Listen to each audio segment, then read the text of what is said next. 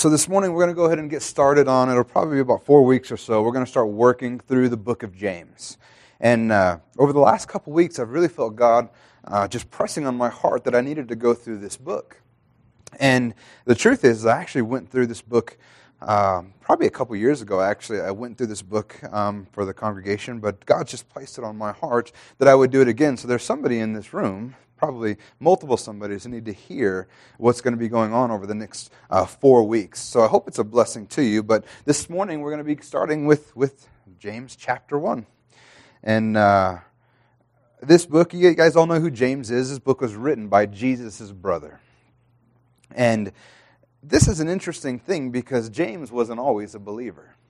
If you read in, in John 7, 1 through 5, it says, After this, Jesus went about in Galilee. He would not go about in Judea because the Jews were seeking to kill him.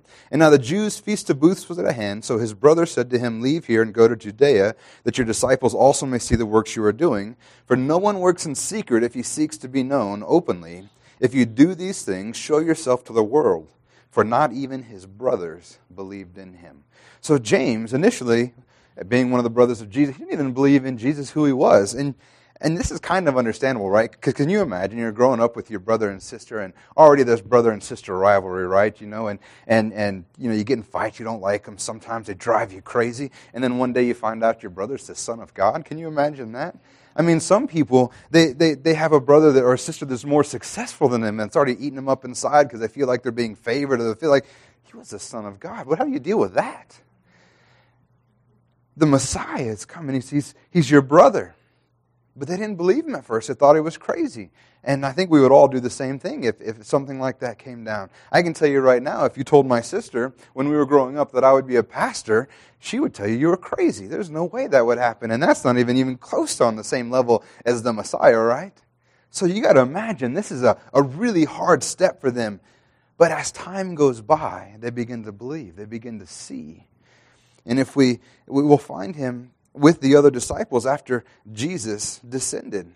And Jesus had recently given instructions to wait to be baptized with the Holy Spirit, and we find his brothers are there with his disciples. So we know that somewhere along the line, as, as Jesus walked the earth, his brothers began to believe that he was who he said he was. In Acts 1 13 through 14, it says, When they had entered, they went up to the upper room where they were staying.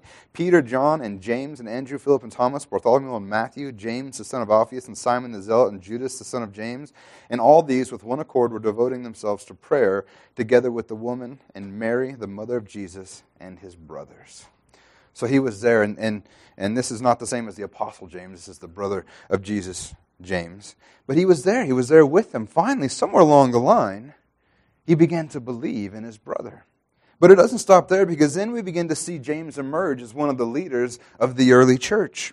And we find out that, that if you, do you guys remember when Peter got put into prison and he gets out and uh, he goes to the door and he knocks on the door and the, the girl opens the door and she's like, Oh, it's his, his ghost, and he shuts the door on Peter. Can you imagine that? You just got out of jail. You're trying to get back with your friends. You knock on the door, they open it, and they just slam the door in your face.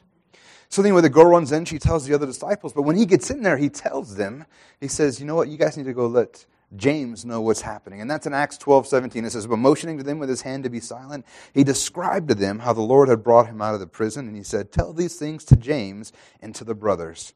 Then he departed and went to another place. So now he's beginning to emerge as one he's one of the ones that you're going to tell what's going on. So first he didn't believe. And then now we see he's believing and he's beginning to emerge as a leader. And then finally we're going to see that Paul actually refers to him at one point as one of the pillars of the church. In Galatians 2 9, it says, When James, Cephas, and John, who seemed to be pillars, perceived the grace that was given to me, they gave the right hand of fellowship to Barnabas and me, that we should go to the Gentiles and to the circumcised. James was not one of the pillars of the church. And he was also one of the decision makers that was held at that conference that was held regarding circumcision. You guys remember um, uh, uh, Paul was, was having an issue with the rest of the, the apostles and disciples saying that you had to be circumcised to become a Christian. And actually, it was James who, who rendered the final decision. It says in Acts 15 19, it says, Therefore, my judgment is that we should not trouble those of the Gentiles who turn to God. And I tell you what, this was a time for rejoicing because when you get circumcised as a baby, you don't remember it. But from what I understand, being circumcised as an adult is not a fun thing. But yeah, he's one of the ones. He's a pillar of the church. He's, he's, uh, he's one of the leaders. He, he went from not believing to being one of the, the, the top people who are, who are making decisions for the future of the church. And the reason that I give all this background is because it's good to see that James had great wisdom. It's good to see that God was behind him. He was a leader of the church, and as such, when he speaks, I believe that we should listen. This is not something that we should brush aside. There's actually some leaders, because of some of the stuff that is said in the book of James, and we're going to talk about that and, and, and work through that. But some, they said that the book of James should be removed from the Bible because it seems to be at odds and conflict with some of the other stuff that's taught. But we're going to look at it actually as not in conflict. It was a misunderstanding, I believe, a misinterpretation. It's not in conflict. if it's perfectly with the rest of the scriptures. But this book is him speaking, one of the leaders of the church, Jesus' brother. And I, th- I, think we should listen. We should take it to heart. And the truth is, is, is actually this book is, is often referred to as the Proverbs of the New Testament. And it contains great practical wisdom as to how we should live our lives. Amen? You guys ready to get started? All right. James 1 1. James, a servant of God and of the Lord Jesus Christ, to the 12 tribes in the dispersion greetings. You guys man, he's going to go verse by verse. This is going to take forever. I saw you doing that. But I want to tell you, even if I did, which there's fun we'll put together, it's not that bad. I heard a story once of a pastor that started going through the book of Romans. It took him four weeks to get through the first verse. I don't know how he did that, but uh, I'm not doing that. We'll just do a verse at a time. How's that? See, it's all about it's all about relative. It's relative to what we're doing, right? So James 1 1, a servant of God and the Lord Jesus Christ to the 12 tribes in dispersion greetings. The term the dispersion was used to identify the Jews living outside the land of Palestine. And these are basically the, the Jews that had become Christians and they fled um, Judea and Jerusalem because of the persecution that was happening. So this is in Acts 8.1.4. You can look this up. It says, And Saul approved of his execution. And this, this is actually uh, Saul approving of the execution of, uh, uh, what's his name? I'm blanking. Do you know his name? Who got stoned and, it's all approved of it? Stephen, sorry. Praise God. This is why I have a congregation, so I can ask them such questions. And Saul approved of his execution, that was Stephen's, and there arose on the day a great persecution against the church in Jerusalem, and they were all scattered throughout the region of Judea and Samaria except the apostles. And devout men buried Stephen. If I had just read farther, I would have got his name. devout men buried Stephen and made great lamentation over him, but Saul was ravaging the church and entering house after house, and he dragged off men and women and committed them to prison. And now those who were scattered went about preaching the word. That's what it's referring to the dispersion, those that were pressed out of, of Jerusalem because of the persecution. And actually, this very persecution is what drove the spread of the church. It's what caused the initial growth of the church because when Jesus first ascended, nobody did anything. Jesus said, Go out into all the world, be my disciples. And he says, You know, go out into all the world. And they stayed in Jerusalem. Nobody left. So then persecution came, and they were forced to leave. And actually, God used that very persecution, the very thing, and that's actually a theme you'll see all the time. God used the very thing that the enemy meant for harm to come about for good in those people's lives. So they were persecuted, they were driven out, they're the, the dispersion, and they began to spread the gospel. And then we know who James was. You know, I just went through the whole background on who he was, right? The dude's got credentials. I mean, he's I mean, if it was nowadays, he would have, you know, all the plaques on the wall with the fancy seals and important signatures. I mean, just have a wall full of them.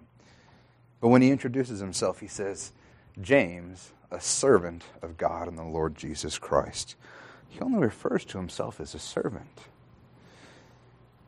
And the reality is, is that that's what it comes down to because all great leaders are under authority of somebody. That's actually where they get their authority from, is those who they're under authority to. Just like when a police officer shows up to your door, he's coming in the full authority of the state or the city that he's from. He gets his authority from somewhere. And, and James got his servant from his brother and from God. Or he got his authority. And his titles and achievements weren't important. That didn't make a difference, but it was that he was in, a, in under submission to God and a leader in the church, and as such, people were in submission and under authority to him, and they listened to what he had to say. In James 1 2 through 4, it says, Count it all joy, my brothers, when you meet trials of various kind. Who thinks James is crazy?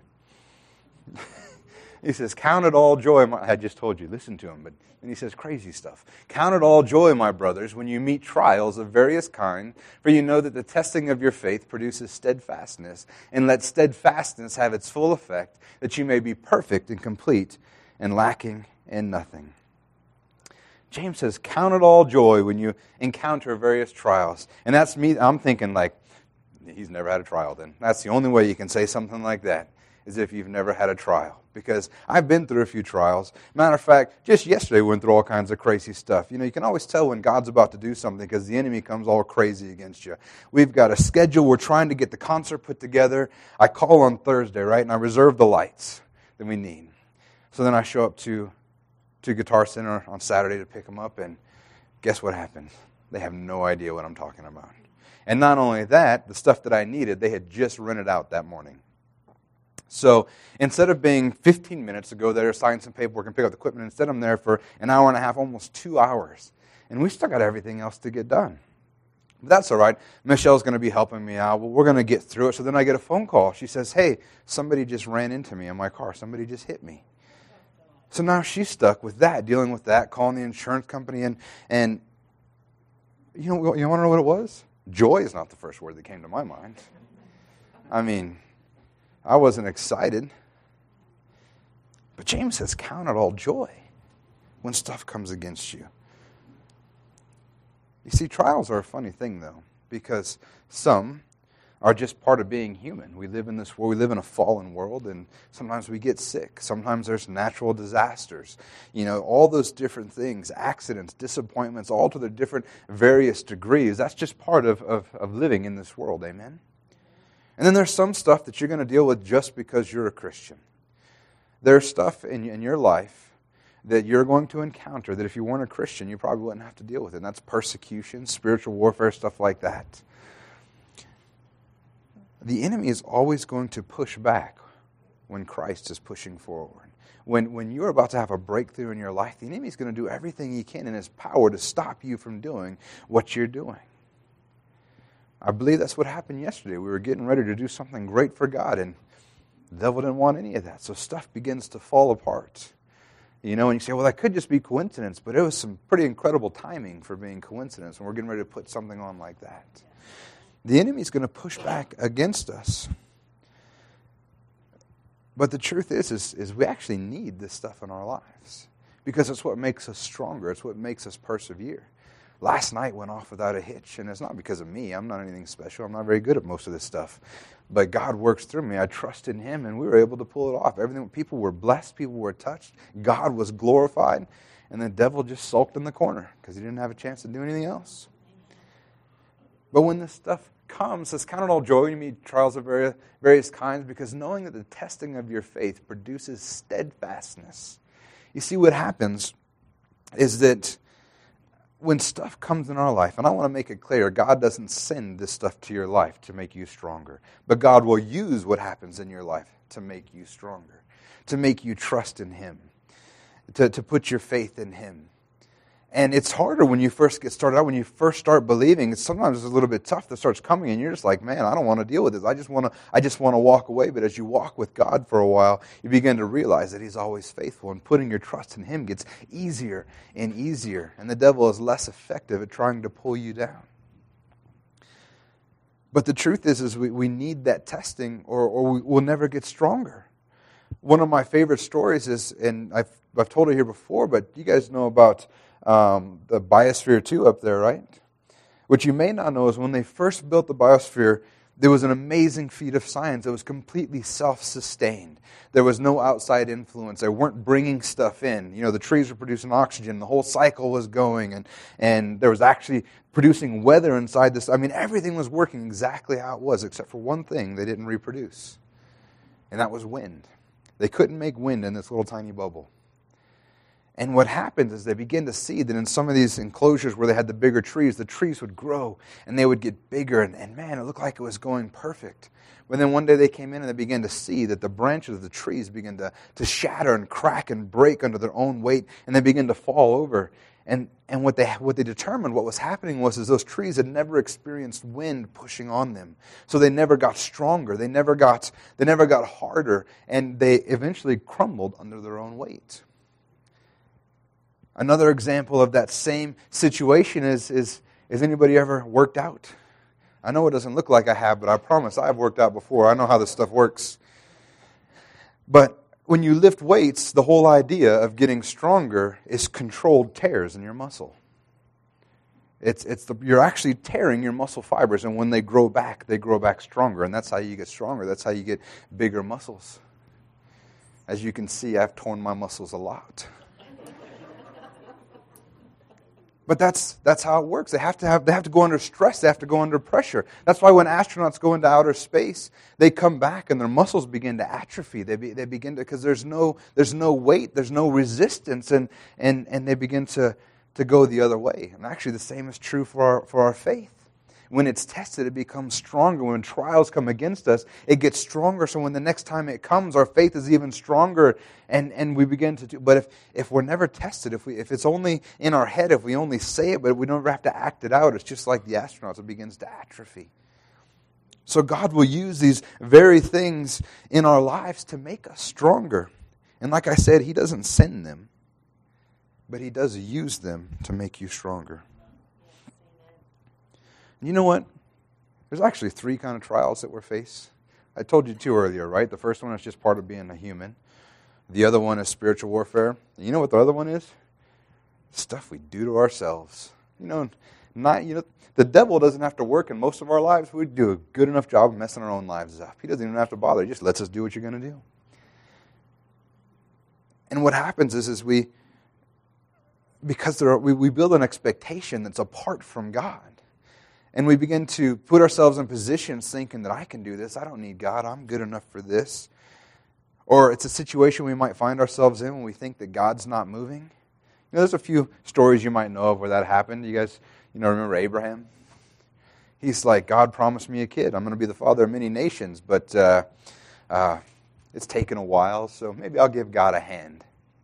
And as you guys know the story, he takes his, his wife's uh, uh, maid servant and he goes into her, and, and, and we have uh, Ishmael. And, and because of that, because Abraham thought he would give God a hand, uh, well, there's all kinds of mess throughout the Old Testament that happened because of that, because Abraham made a mess. Now, God is still faithful, and he still had the son, he still had Isaac, the son of the promise, and we still have that all happening. But there's sometimes we, we want to step in instead of letting God move.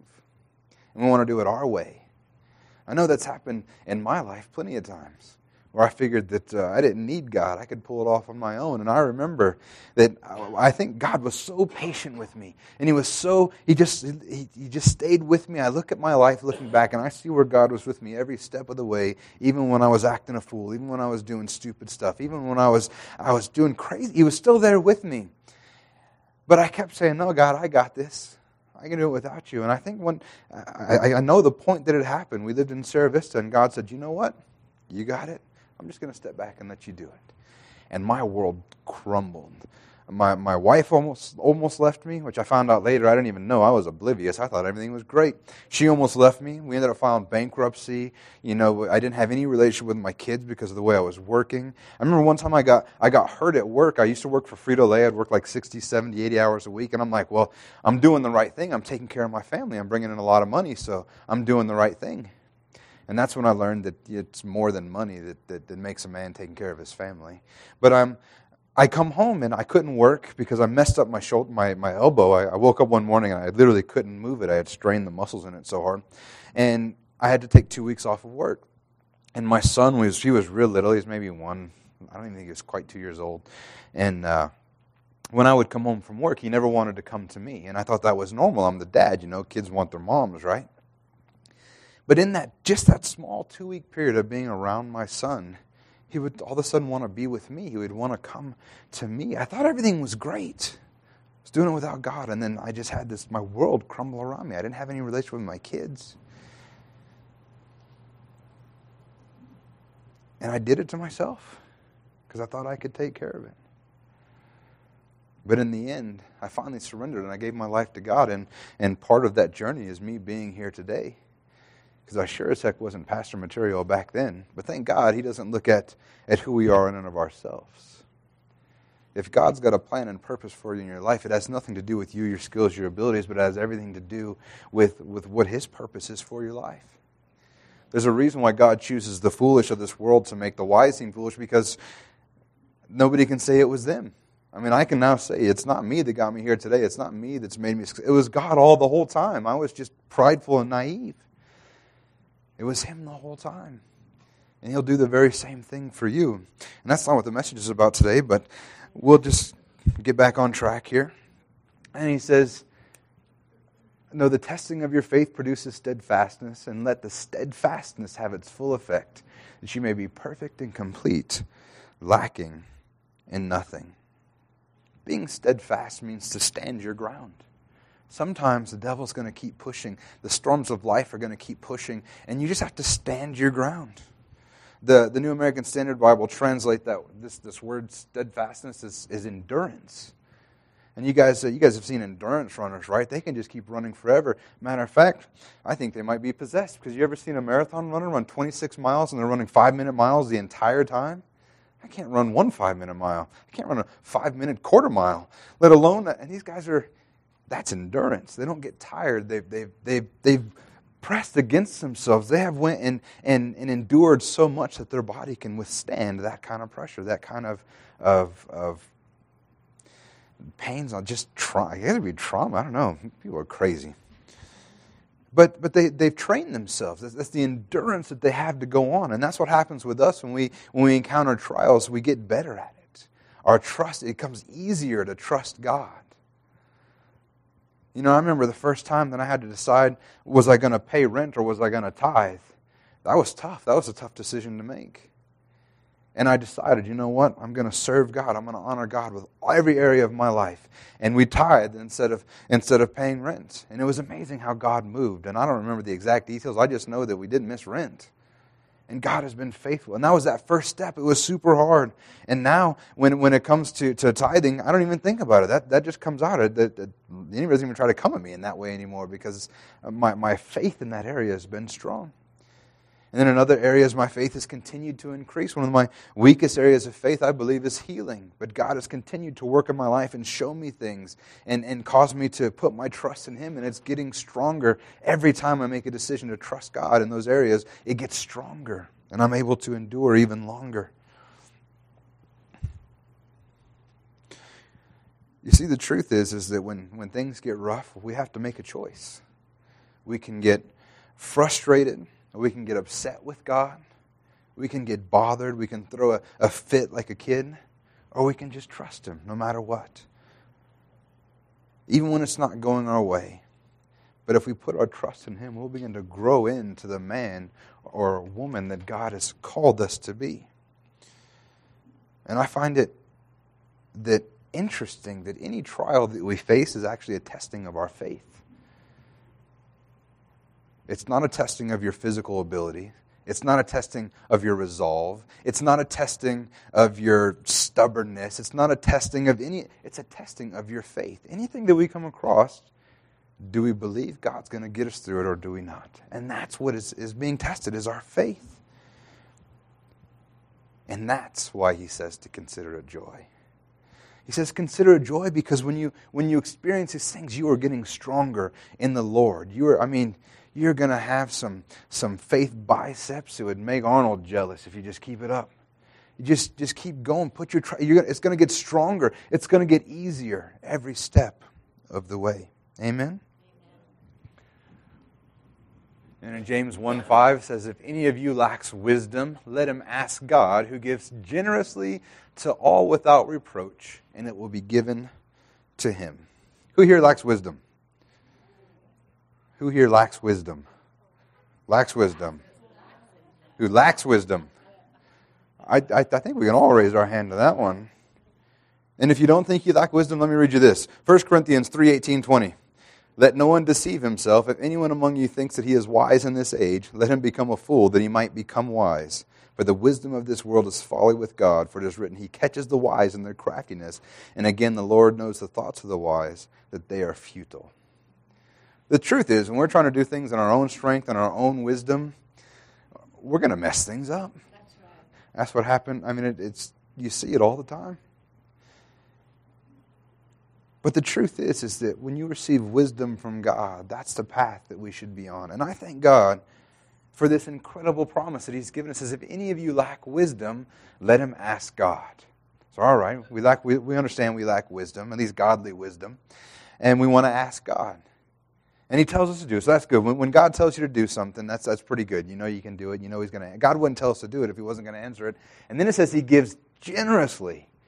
That's good because I need lots of wisdom. I'm not the brightest guy sometimes. And then he says he gives it without reproach, which is even better because when you ask God for wisdom, he doesn't go, not again. If I've told you once, I've told you a thousand times. God doesn't come at us like that. It says he gives generously and without reproach. He doesn't look down on us. As a matter of fact, when you ask him for wisdom, I think he, he believes that you're being a little wiser than you were a few minutes ago. And he doesn't look down on us. He doesn't think we're less. But instead, it says he gives generously. And he gives it without reproach. And if you ask, it will be given to him. I thank God for that. That's an amazing promise. In James 1 6 through 8, it says, but here's the catch, right? There's, there's always a but. It says, but let him ask in faith with no doubting, for the one who doubts is like a wave of the sea that is driven and tossed by the wind. For that person must not suppose that he will receive anything from the Lord. He is a double minded man, he's unstable in all his ways. So we know that God gives generously when we ask. But there's some key things that we have to be aware of when we ask God for wisdom, or really for anything in that matter, is that we need to go to Him in faith we do it in faith. And what does that mean? It means we trust God. We believe that He's going to give us that which we ask for. He's not looking for lip service. He's looking for people that actually trust Him, that'll be crazy enough to actually trust Him. And Mark 11, 24 says, Therefore I tell you, whatever you ask in prayer, believe that you have received it, and it will be yours. Believe that you have received it, and it will be yours. If you guys have ever heard me pray, you'll, you'll actually rarely hear me ask for anything. I just thank God that I have it. I just thank God that I have it because I, he says, he says if, I, if I ask and I believe, then I'm going to receive it. And thank God with God. He doesn't change his mind. He didn't say, oh, no, that was 2,000 years ago. It's for today, too. He's, he's the same person today, yesterday, and tomorrow. And, and when we ask him for something, we receive it. What if I ask for something ungodly? Because here's the catch, right? What if I ask for something ungodly? I believe that's when you fall into this double minded man, the unstable man. That's what he's referring to there. Because when we have our eyes focused on Jesus, when our eyes are, are looking at him, we are at sync with his will for our lives. We are walking in step with Jesus. I forget the scripture where it talks about it. It's, uh, I think it might be Galatians or Colossians, it talks about us being in step with Jesus. And when I was in the army, when we, when we marched, when we march in step, what that means is that every single person in the entire platoon or brigade, brigade, depending on how many people were marching, we were walking one with another. Every step was exactly the same. We're in perfect sync and perfect time. And that's what we're called to do with Jesus. If we're walking in step with Him, then our thoughts are His thoughts. And we're not going to be asking for stuff that's ungodly.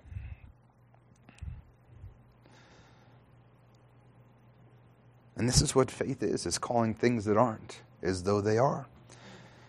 This is what God did, right? He called things that, that weren't as though they are. Romans 4.17 says, As it is written, I have made you the father of many nations in the presence of God in whom he believed, who gives life to the dead and calls into existence things that did not exist, that do not exist.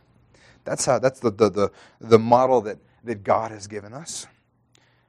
This is also what Jesus taught in Mark 11, 22 through 23. It says, And Jesus answered them, Have faith in God. Truly I say to you, whoever says to this mountain, Be taken up and thrown into the sea, and does not doubt in his heart, but believes that what he says will come to pass, it will be done for him. That's an incredible amount of, of power that has been given to us if we'll just trust in God. And it doesn't say, Ask that God would move the mountain. It doesn't say beg God to move. It says speak to the mountain. Tell it to move. And sometimes we need to do that in our own lives. And when we speak in that authority that God has given us, we trust Him that He's going to do what He says He's going to do. Then when we say these things, we can believe that it's going to be done. That's why when we pray for people that are sick, we don't beg God to heal their sickness, but we say, in the name of Jesus, be gone from this body. We declare wholeness on your body because that's what God has already declared. We, we speak to the issues. Sometimes we have to stop telling our God about our problems, but instead start telling our problems about our God. Amen? And not only is this what God practiced, it's what Jesus taught, but it's what the disciples practiced as well. In 2 Corinthians 4:13 it says, "Since we have the same spirit of faith, according to what has been written, I believed and so I spoke." We 2 Corinthians 4:13 says, "I believed and so I spoke. We also believe and so we spoke." You know, when you believe in something, you begin to proclaim it, you begin to say it out loud. That's actually one of the evidences that you believe in something. I mean, if you like the 49ers, you're going to tell people about it. If you have faith in what they're doing, you're going to talk to people about it. And if you don't ever tell anybody about the 49ers, then going nobody's going to believe you that you actually believe in them. Now, Cowboys is understandable. If I like Cowboys, I wouldn't tell anybody about it either. But, but the truth is, if you believe in something, you, you have faith. When you have faith in something, you, you tell people about it. God doesn't just want lip service either. He wants people that really have a heart for Him. If it's just lip service, what's the point? I mean, if you're just trying to impress people, what good does it do it for you? And the truth is, is, is, God's not satisfied with lip service. In Hebrews 11, 6, it says, Without faith it is impossible to please him, for whoever would draw near to God must believe that he exists and that he rewards those who seek him. Without faith, it's impossible to please God. But when we have faith, I believe that God is overjoyed when we trust Him. And as a result, He works in our lives in ways that we can never even imagine. But when we doubt, we're driven like a wave driven and tossed by the wind. Have you ever been to the beach and watched the, the waves being blown by the wind? They have no power to stop themselves or no control. They're just whatever the way the wind blows, that's what they do. And that's we want to make sure that we're not those kind of people. We want to make sure that we're not tossed, but we are steadfast and we are firm. Like an island that is unmovable even by the wind. It stays put, even though the waves are tossed around it. The island is solid, it doesn't move. And that's the, the lives that we need to live. That's the kind of faith that we have that's unwavering no matter what's going on. We put our trust in God, and that's all there is to it. But he says, if you are tossed to and fro like a wave, if you're always reacting to your outside circumstance, you're like, God, I believe you that, that, that you're going to heal this in my body. And then we go to the doctor and the doctor says something else. And, and all of a sudden our faith is shattered and we begin looking somewhere, we begin freaking out. That's a wave that's, that's, that's being blown around by no matter what the circumstances. When the reality is, you can say, well, the doctor says this, and it's a fact right now, I'm dealing with this issue. But the truth is, the Word of God says that by His stripes I am healed. And that's what I'm going to believe. And you'd be amazed when you begin to put your faith in those things, how your life begins to align with the Word of God and not vice versa. Amen? He says, when, we live being tossed to and fro, don't expect to receive anything. And then he says, being double minded also makes you unstable in all your ways. And that's a tough one. You guys have probably all seen that. You have somebody, a, a so called Christians out there raising hell on Saturday, but then they're in church on Sunday. And then they, they have a, a good Sunday and they feel good. They've hit their check box. And the next thing you know, they're back to living the same old life. There was no change, there was no faith, there's nothing driving them. There's no stability there. That's not a house built on rock, but that's a, a house built on shifting sand. The truth is, is that I want to trust God in my life. And I want to be stable. And I want to know that whatever I ask God from, I will receive. And my trust and my faith is going to be in Him. And I think we'll actually end there today. Because if I did my whole message, we'd be here till about 2 o'clock at this rate, apparently. So we'll go ahead and. Uh, go ahead and end it there today. And, and uh, you know, let's, but let's resolve as we're looking at this, let's resolve to be men and women of God who put their, their trust in Him and their faith would be unwavering. And let's believe, let's just be crazy enough to believe that God is who He says He is. He's going to do what He says He's going to do. And let's honor Him with our life and recognize that even when stuff comes against us and pushes us around, that we have a choice. We can either be blown like the waves and, and move with it. Don't offer up any resistance, or we can stand strong. And every time it happens, we get stronger in Him. Amen? Amen. Amen. Let's stand to our feet.